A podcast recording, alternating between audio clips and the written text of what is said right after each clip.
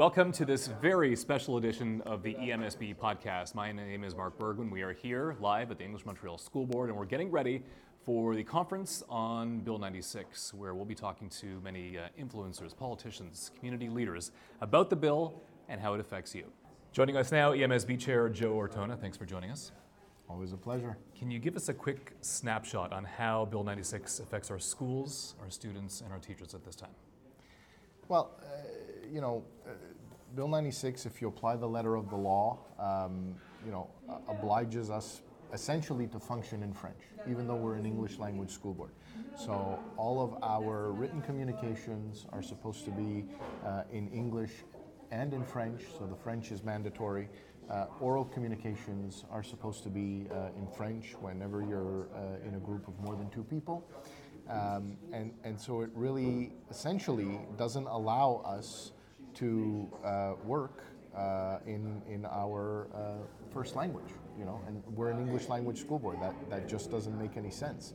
We should be allowed, uh, exceptionally, I understand we're in Quebec, but exceptionally we should be allowed, um, you know, to be able to work in English. You know, our, we teach in English in the classroom, uh, but we have uh, French programs that thrive, but our main language is, is English, and we should be we should be okay with that, even in Quebec. Can you tell me about some of the comments uh, that you've heard um, vis-a-vis some of the parties that, uh, that, that you've spoken to about the bill?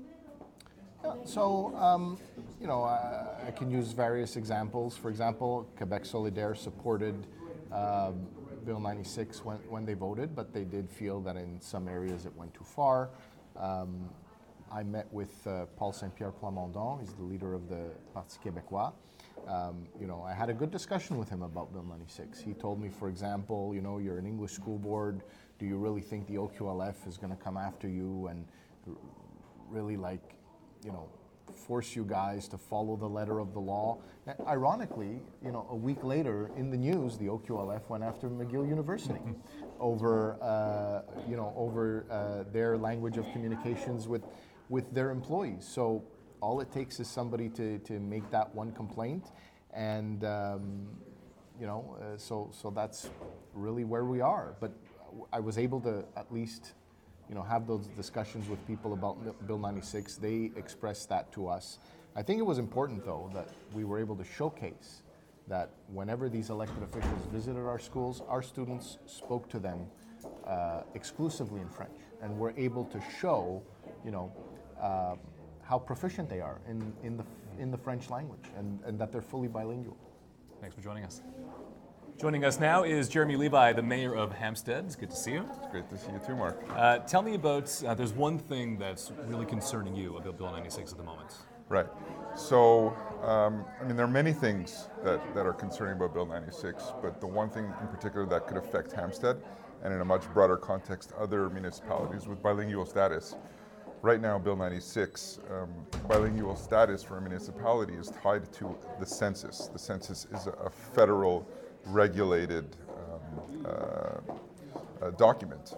Um, the concern will be in the future how does Bill 96 integrate a new type of census or a possible new type of, of, census that is regulated by the provincial government, which can lower the standards for bilingual status. So municipalities might not necessarily meet the thresholds that are otherwise meeting the threshold right now. So that's a, a very big concern on what the plan is for data gathering and and other Quebec type uh, census uh, documents for the future. Okay. Are your constituents coming to see you with any uh, with any concerns, or it's less at the municipal level? And well, the constituents are coming to see us more for their um, private business affairs. I mean, uh, we have quite uh, quite a number of not necessarily small business owners, but medium-sized and large enterprise business owners. Um, and there is a tremendous amount of red tape now that uh, they have to go through. You know, it's it's no longer now just dealing with a, a, tax audit. Now they are likely to get a language audit, and you know, going through a tax audit is, is not a, a, a fun thing to go through, but. Um, uh, most people just want to focus on their business, and you know that's probably the number one issue with, with our constituents. Thanks for joining us. Sure. Eva Ludvig joins us now, the president and treasurer, Quebec Community Groups Network. Thanks for being here. It's a pleasure. Nice being here. Eva, can you talk to us a little bit about how the bill is affecting the minority community? Bill 96 is, uh, which is now law, is a very complex piece of legislation, a huge legislation, and affects nearly all aspects of our lives as English speakers. It affects the uh, education system, who can go to school, who cannot. It impacts our CEGEPs in terms of extra courses, French language courses that our young people will have to take. It affects uh, the justice system, our access to justice in, in the English language.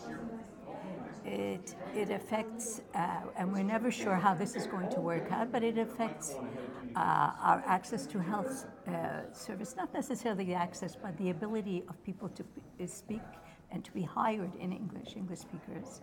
It affects employment, of course, because now uh, everybody is obligated to speak French unless really otherwise specified, and, and, and it's quite tight. It affects businesses, small businesses in particular, in terms of the um, uh, ability of the Office québécois de la langue française to come in, uh, examine pieces of information, computers, access to telephones.